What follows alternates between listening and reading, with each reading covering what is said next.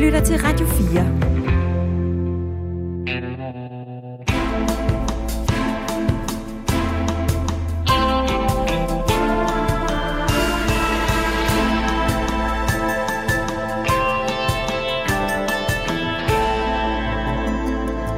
Det er daggry, men alligevel vrimler det med mennesker på parkeringspladsen foran hjemrejsecenter Avnstrup, hvor en kurdisk-iransk kvinde ligger på fortorvet med fire personer over sig. En af dem holder hendes hoved nede med en fast hånd plantet på hendes pande. De civilklædte betjente fra Nordsjællands politi bruger magt for at holde hende fast, og ansatte fra Hjemrejsestyrelsen er også til stede. Der er en hektisk stemning blandt tilskuerne, og flere filmer optrinnet. Kvinden skal sendes til Iran med sine tvillingedrenge på 10 år, men hun gør modstand og vil ikke med ind i kassevognen, der holder parkeret ved siden af. Det her scenarie udspiller sig på en video, der har sat ild til de sociale medier og den politiske debat på Christiansborg. Forfærdende. Altså brutal. Partierne på venstrefløjen er oprevne over den behandling, kvinden får. Jeg tror, alle, der ser den, de, de, de, de får ondt i maven af den. Alternativets Torsten Geil har ondt i maven, og han er en af de politikere, der vil have en redegørelse for udlændinge og integrationsminister Mathias Tesfaye, som er kaldt i samråd i sagen om den kurdisk-iranske kvinde, der har sat gang i en principiel politisk debat om hjemsendelser af afviste asylansøgere. Men regeringspartiet mener ikke, at der er noget at komme efter. Jeg undrer mig over den her mistænkeliggørelse, de har haft travlt med. Jeg undrer mig over, at de kalder det et overgreb, og de spreder rygter om, at der har været brugt bedøvelse, når det viser sig at være løgn, og, og hvad de ellers har sagt af ting og sager. Altså, jeg forstår ikke rigtig den tilgang er Socialdemokratiets udlændinge- og integrationsordfører Rasmus Stoklund i virkeligheden mere enig med højrefløjen end med støttepartierne, når det kommer til udlændingepolitikken? Ja, det må jeg nok sige. Det er nok generelt ja. Rasmus Stoklund er dagens gæst i Sport på Radio 4. Jeg hedder Jakob Grosen.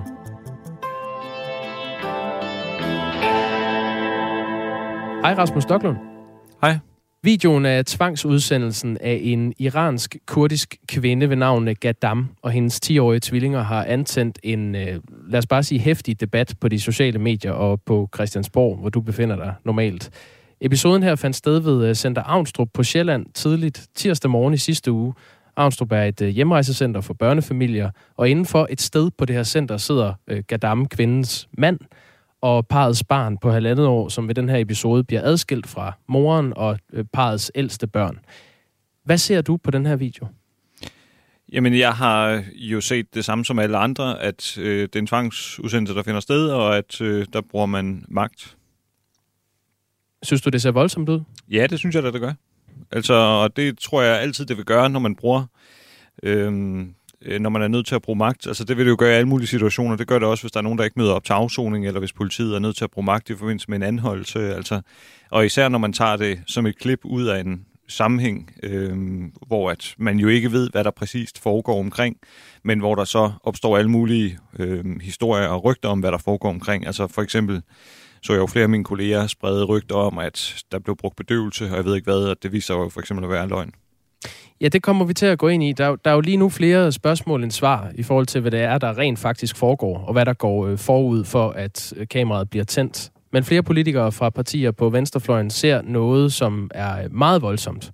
Jeres øh, støttepartier, Enhedslisten og SF, synes, det ser brutalt ud, og øh, ønsker udlændinge- og integrationsminister Mathias Tesfajs svar på en række spørgsmål relateret til den her sag. Og Alternativet og Frie Grønne har kaldt øh, Tesfaye ministeren i samråd. Vi skal lige prøve at høre fra Torsten Geil, Alternativets udlændingeoverfører. Han er nemlig rystet over det, han ser på videoen. Jeg bad også ham beskrive den. Forfærdende. Altså brutal. Jeg tror, alle, der ser den, de, de, de, de får ondt i maven af den. Jeg ser en dame blive, blive holdt nede, altså vidt jeg kan se, i lang tid, og, og, og fixeret, så vidt jeg kan se, med, med knæ i hovedet, eller, eller noget i den retning. Øh, og jeg hører, at, at, at hendes børn ser på, og at manden han er, han er, han er spærret ind i et tilstødende lokale. Og man kan også høre fra øjenvidende beretningerne, at, det, at, det, at de er forfærdet. Alle er forfærdet over, at, at øh, der kommer nogen mylderne der om morgenen og gør sådan noget på den her måde. Ser du det samme som uh, Torsten Geil, Rasmus Stocklund? Nej, og jeg er heller ikke særlig imponeret over hans noget unuancerede fremlæggelse i forskellige medier i, hvad der er foregået. Han er jo også en af dem, der for eksempel har spredt rygter om, at der har været brugt bedøvelse, hvilket jo viser at være løgn. Altså, jeg tror, man må sige, hvis det var sådan, at man øh, så tilfældige øh, mennesker øh, blive udsat for magtanvendelse af politiet, så vil det selvfølgelig være voldsomt, men det er jo ikke det, der er tale om her. Der er jo tale om en øh, situation, hvor der er et langt forløb for inden, uden at jeg kender noget til den her konkrete sag, men nu er det jo ikke det eneste eksempel på tvangsudsendelse, der har været i Danmark. Altså det sker jo trods alt jævnligt. Og der er det jo øh, et forløb, der starter øh, på et helt andet tidspunkt, øh, nemlig mange måneder før, hvor man afgør en sag, øh, som er behandlet i to instanser. Vi er et retssamfund, og det behandles først af Udlændingsstyrelsen, dernæst af Flygtningenevnet. Og Flygtningenevnet, det er altså et domstolslignende organ, hvor der er en dommer, der på baggrund af en masse informationer, og hvor er øh, den, der, øh, der er til, til diskussion, har en advokat øh, beskikket, som er med til at tale i en sag, øh, så har en dommer altså nået frem til, at der er ikke grundlag for, at vedkommende skal have en opholdstilladelse i Danmark. Og derefter så får man jo så råd og vejledning og hjælp og samtaler og tilbud om genetablering i sit hjemland øh, via Hjemrejsestyrelsen, som er den myndighed, der står for det her. Mm. Og hvis man så i sidste instans modsætter sig og, og udrejse frivilligt af Danmark, selvom man har mulighed for at udrejse, så er det jo i sidste instans politiet, der kan komme til at forestå den her tvangsudsendelse. Og det er jo så også det, der er baggrund for den debat, der er lige nu på baggrund af det her videoklip. Det er rigtigt nok, det her med, med bedøvelsen. Det, det har både Hjemrejsestyrelsen og politiet afvist skulle have fundet sted. Men der er stadig øh, kilder, som har oplyst det her til Trampolinhuset, den her flygtninge-NGO, som har viderebragt øh, videoen i første omgang, som siger, at de fastholder altså, at der er sket en bedøvelse.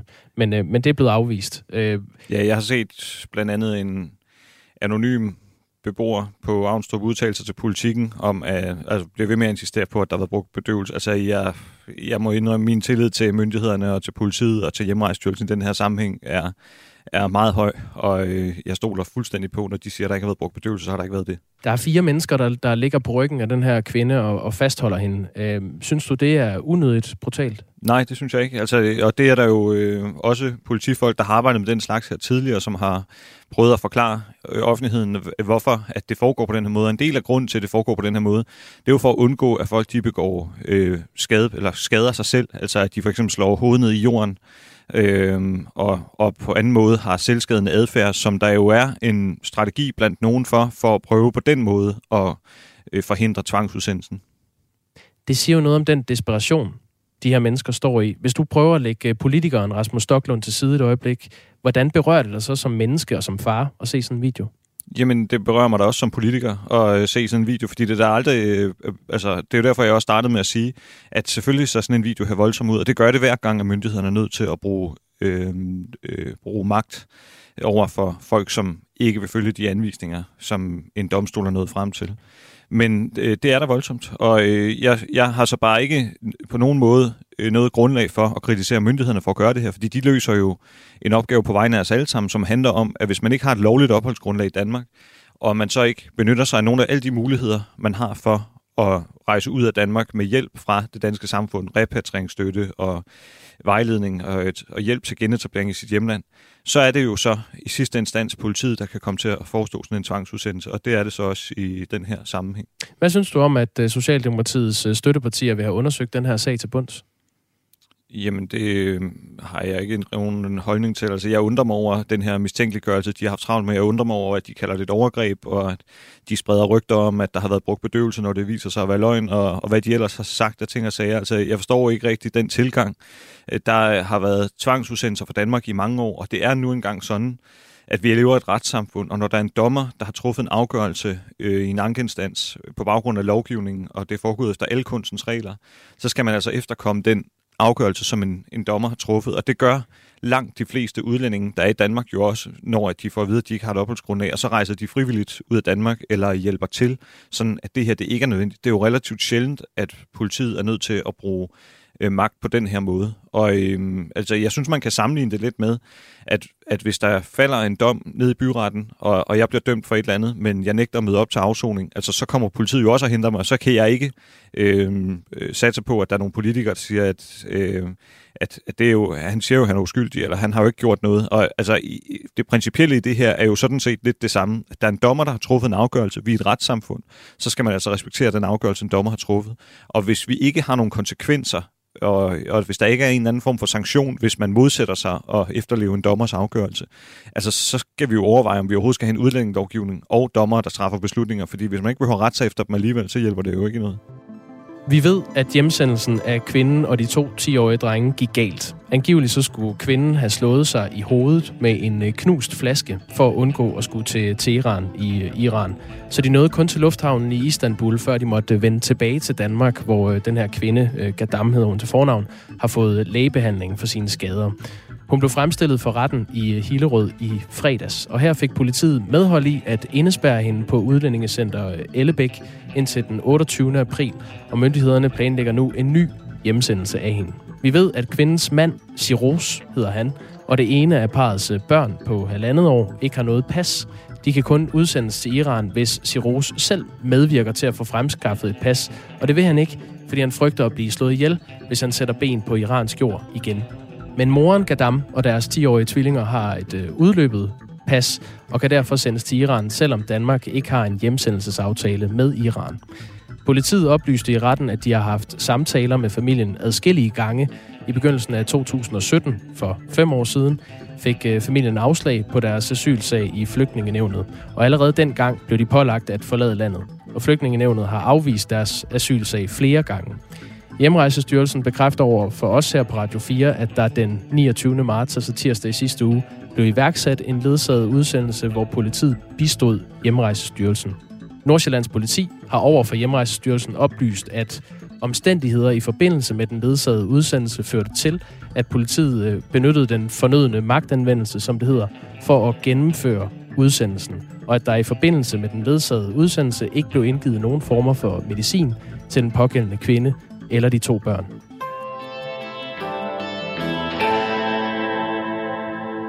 Rasmus Stoklund, udlænding og integrationsordfører for Socialdemokratiet. Det er den frivillige NGO Trampolinhuset, som arbejder for flygtninges og asylansøgers øh, retssituation, som delte den her video i første omgang. Og her fastholder de altså, at, at der er flere kilder, der overvejede den her tvangsudsendelse af kvinden, som fortæller, at kvinden blev bedøvet. Øhm, nu var du inde på det før, men hvad, hvad siger det dig, at der er nogen, der har overvejet det, som, som fortæller, at der foregik en øh, bedøvelse? Jamen, det siger mig jo, at deres troværdighed ikke er ret høj. Altså, øhm, det er jo en, en NGO, der meget bekendt øh, arbejder meget målrettet for at, at få omkalfatret dansk udlændingepolitik øh, øh, ret markant. Og, og jeg, øh, altså, jeg forstår ikke, hvorfor de øh, fremsætter de her falske påstande. Synes du, der er grund til, at det bliver undersøgt?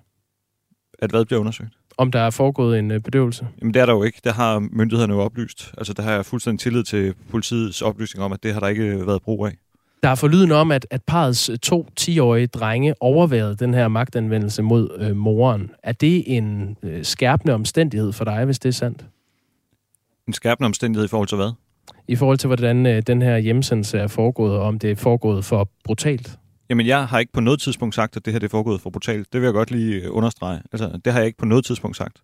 Hvad tænker du om, hvis der er to 10-årige drenge, der har set det her? Jamen, jeg tænker, at det jo øh, desværre er en konsekvens af at leve i et retssamfund, at også selvom man er forældre, så skal man altså efterleve den afgørelse, som en dommer træffer.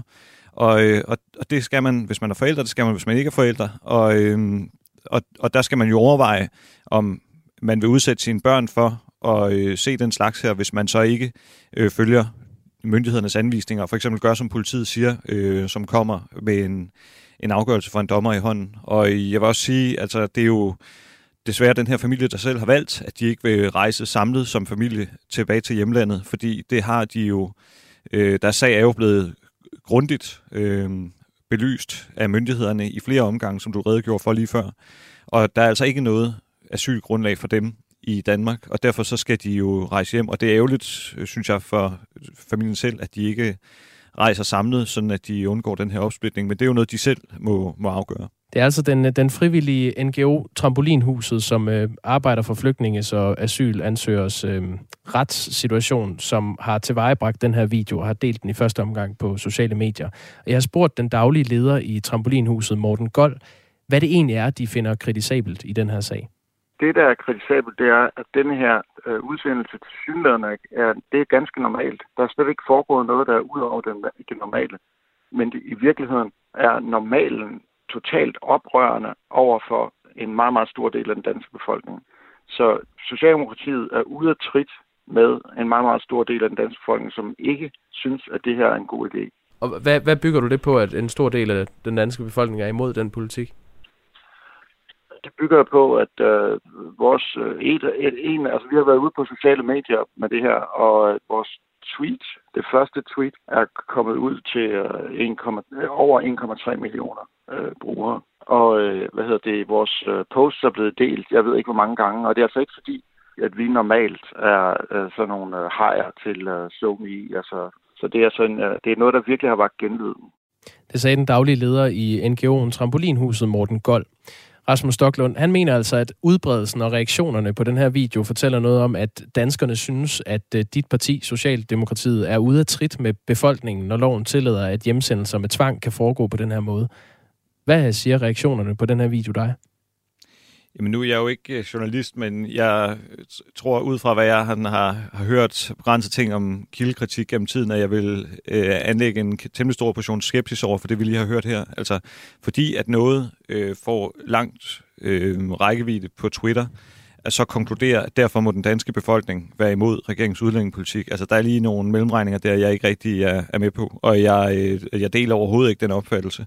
Øhm, jeg, jeg mener, at, at vi har en rigtig lovgivning på det her område. Jeg mener, det er positivt, at i langt, langt de fleste, og det var jo så endnu en forkert ting, der blev oplyst her fra Trampolinhus, men altså i langt, langt de fleste udsendelsessager, der, der foregår det jo øh, i samarbejde med politiet og med myndighederne og i frivillighed.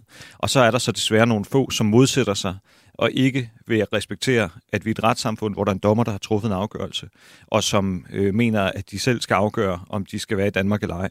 Og øh, der er vi altså et retssamfund, og det må vi holde fast i.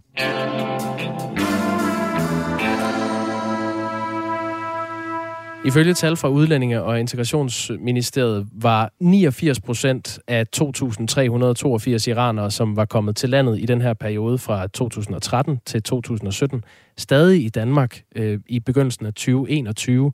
Så det var altså en stor del af iranerne, nu er det jo en øh, iransk kvinde, vi taler om her, som, øh, som stadig var i Danmark. Øh, ifølge et forløbet og ikke fuldt valideret statistisk træk, jeg har fået fra Hjemrejsestyrelsen i perioden øh, 2020 og til nu, har vi udsendt 35 personer til Iran. Synes du, det er mange? Jamen, jeg synes, det er, øh, det er svært at sige, hvornår noget er mange, fordi jeg har ikke sådan helt øh, overblik over år for år, hvor meget der har været, og hvor, hvor godt samarbejdet har været øh, med Iran omkring det her. Men jeg synes, det er positivt, at der overhovedet er øh, en forbindelse til Iran og en mulighed for at komme igennem med at lave hjemsendelser til Iran. Fordi man skal jo huske her, at der er mange i, i debatten, og det kunne for eksempel også være... Være trampolinhuset der og andre, øh, Torsten Geil og sådan nogen, som, som omtaler dem, der sidder i udrejseposition som flygtning. Men de er jo netop kendetegnet ved ikke at være flygtning. Altså det er jo det, myndighederne har afgjort. Og der skal man jo lige huske, at forskellen på dem og så virkelig mange andre mennesker, som hver det eneste år får afslag på asyl, både i resten af Europa, men også i Danmark, det er jo øh, kun, at de her mennesker, de har så været øh, et antal måneder eller år i Danmark først. Altså, øh, ellers så er de jo sådan set i den samme øh, situation som folk, der kommer hertil og søger asyl, men får afslag på asyl fra myndighederne, fordi myndighederne siger, jamen du er jo ikke den, du udgiver dig for at være, eller der, hvor du kommer fra, der er, der ikke, der er du ikke personligt forfulgt, eller hvad det nu måtte være. Vi har ikke en øh, hjemsendelsesaftale med Iran i Danmark. Hvor, hvorfor har vi egentlig ikke det? Men vi har jo mulighed for at udsende til Iran alligevel, som du også redegjorde for tidligere her. Øh, når folk de har rejsedokumenter, eller mulighed for at få rejsedokumenter på ambassaden, så kan man jo stadigvæk hjemsende til Iran. Mm. Men hvorfor har vi ikke en øh, aftale med dem? Det ved jeg ikke. Men det er jo heller ikke, det er bare heller ikke for mig så afgørende, om, om der er en decideret aftale. Det afgørende for mig er, at det er muligt at udsende til et land, og det er det jo til Iran. Så det gør ikke nogen forskel for dig, at vi ikke har en hjemsendelsesaftale med Jo, men det vil selvfølgelig, altså jo flere aftaler, jo bedre og sådan noget, men jeg mener bare, at det er jo ikke sådan en, det er jo ikke en fastlåst position, hvor at man ikke kan sende folk til Iran. Altså på den måde adskiller Iran sig jo fra Syrien, hvor vi ikke kan sende folk til Syrien. Øh, der skal folk rejse øh, frivilligt, hvor det behøver de ikke på samme måde til Iran. Det er jo det, der er afgørende i den her sammenhæng, når det gælder om at, at sende folk afsted. Hvis vi lige vender os mod den øh, konkrete sag igen, så har manden i familien øh, Siros forklaret til Avisen Danmark, at han og familien kom til Danmark fra øh, Tyrkiet i 2015 efter politisk forfølgelse i Iran. Han fortæller, at hans far og svigerfar er blevet slået ihjel af det islamiske styre i landet, og han frygter, at det samme vil ske for øh, hans kone, hvis hun bliver sendt til Teheran, altså hovedstaden i Iran, og øh, også for ham selv. Torsten Geil fra Alternativet mener, at der er grund til at lave loven om for, hvornår vi hjemsender flygtninge, hvis det viser sig, at, at den her øh, situation faktisk er foregået efter bogen. Jeg er i tvivl om brutaliteten i det der er, er i orden. Jeg er i tvivl om, om man virkelig kan, øh, må gøre sådan noget på den måde, hvor, hvor, hvor børnene bliver så traumatiske, hvor, hvor, hvor, hvor kvinden, hun, hvad kan man sige, bliver så desperat, at det første mellemlanding, så hammer hun sig selv i hovedet med en knust flaske, og, og, og så videre, og så videre. Altså det der, det er jo en eskalering af en situation op til et fuldstændig vanvittigt niveau. Så, så det skal vi finde ud af. Altså jeg ved jo ikke om, jeg har ikke, jeg kan ikke gennemskue den situation fuldstændig nok til at sige, om der er sket ulovligheder. Jeg siger bare, hvis det er det lovligt, så skal vi lave det om. Han mener altså, at det skal laves om, hvis det er det er lovligt. Øh, mener du, at, at vi som nation kan være tjent med, at sådan nogle øh, tvangshjemsendelser kan foregå i, i sidste ende på så voldsom vis, som vi har set?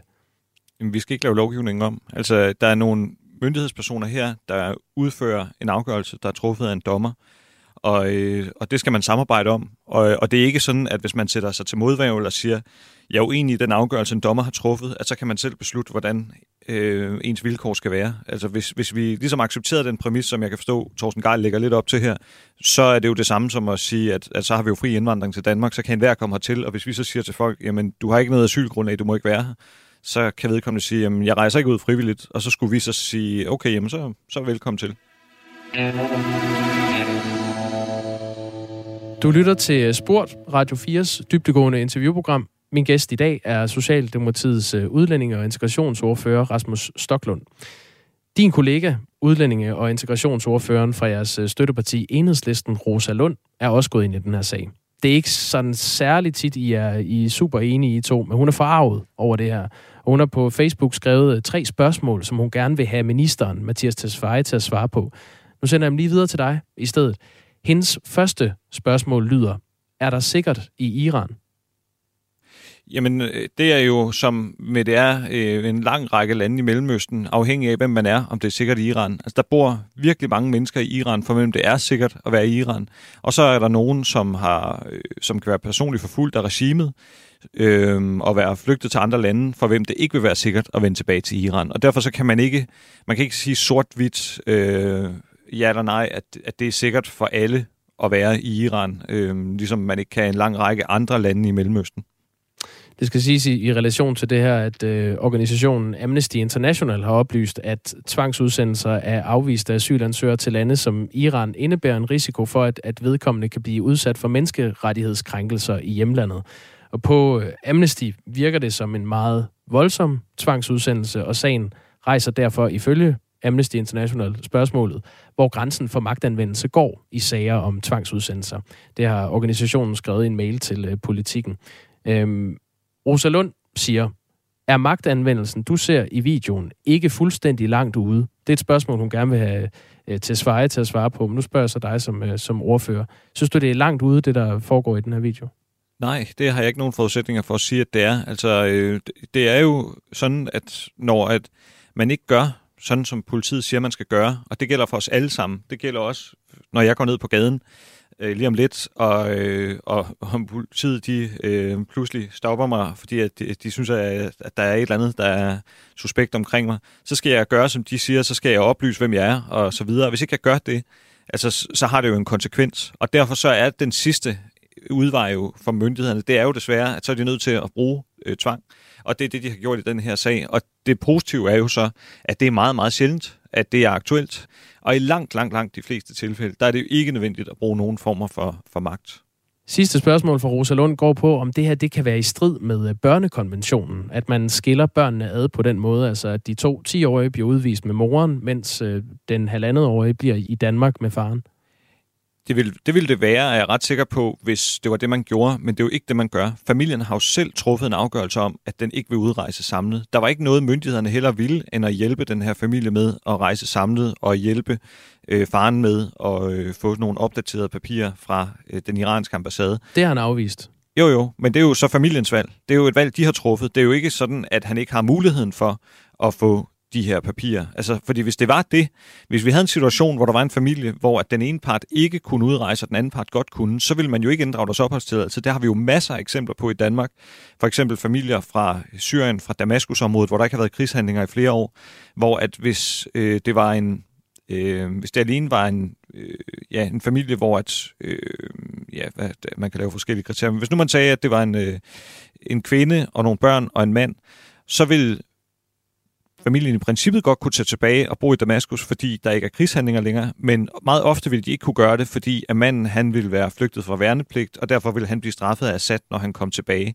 Og derfor så sender man altså heller ikke kvinder og børn tilbage selvfølgelig, fordi man skiller jo ikke en familie ad. Og det det, der er anderledes i den her sag, det er, at familien her har mulighed for at rejse ud sammen, men ønsker ikke at rejse ud sammen. Jeg har talt med kvindens advokat, Eddie Kawaya, som øh, afventer akterne fra Hjemrejsestyrelsen lige nu. Men han vil have undersøgt, om det her indgreb og den her opdeling af familien, som Hjemrejsestyrelsen her har øh, udøvet ved at hjemsende dele af familien, er berettiget. Eller om det er i strid med Menneskerettighedskonventionens artikel 8, som hedder ret til respekt for privatliv og familieliv. Lad os lige høre, hvad han siger. Jamen altså, som udgangspunkt er det jo det, vi kigger på nu, er hvorvidt det her indgreb, man har foretaget, Øh, er proportionalt og i overensstemmelse med artikel 8. Øhm, og det første, der skal være foretaget, er, at der skal være foretaget en artikel 8-vurdering på den ene eller den anden måde øh, af hjemrejsestyrelsen. Og hvis der ikke er det, så har man selvfølgelig et problem. Øh, hvis den er foretaget, så må man jo så vurdere, om den, man rammer rigtigt i den skønsmæssige afvejning, man laver på, om, om indgrebet er berettet. Øhm, og der har jeg lige nu ingen oplysninger om, hvorfor det skulle være berettiget at adskille familien i den konkrete situation. Det er altså det, der kommer fra advokat Eddie Kawaya, som repræsenterer moren. Og hvis du sidder og lytter på det her interview og tænker, hvad er det nu, der står i den her artikel 8 i den europæiske menneskerettighedskonvention, så står der, der er to punkter. Et, enhver har ret til respekt for sit privatliv og familieliv, sit hjem og sin korrespondence.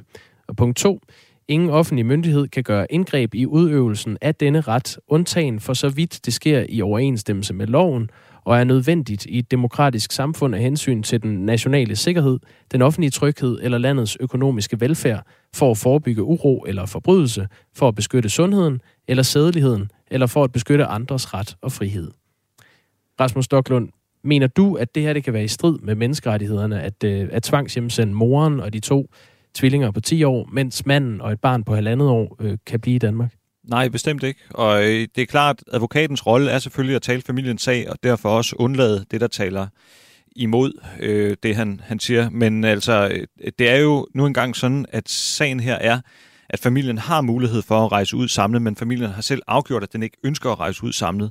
Og der kan vi jo ikke sige, at fordi man, man Øh, ønsker at være opdelt, at så er det os, der bryder, eller danske myndigheder, eller Danmark, der bryder nogle konventioner. Altså det er jo familien selv, der har truffet en afgørelse om, at den ikke ønsker at rejse samlet.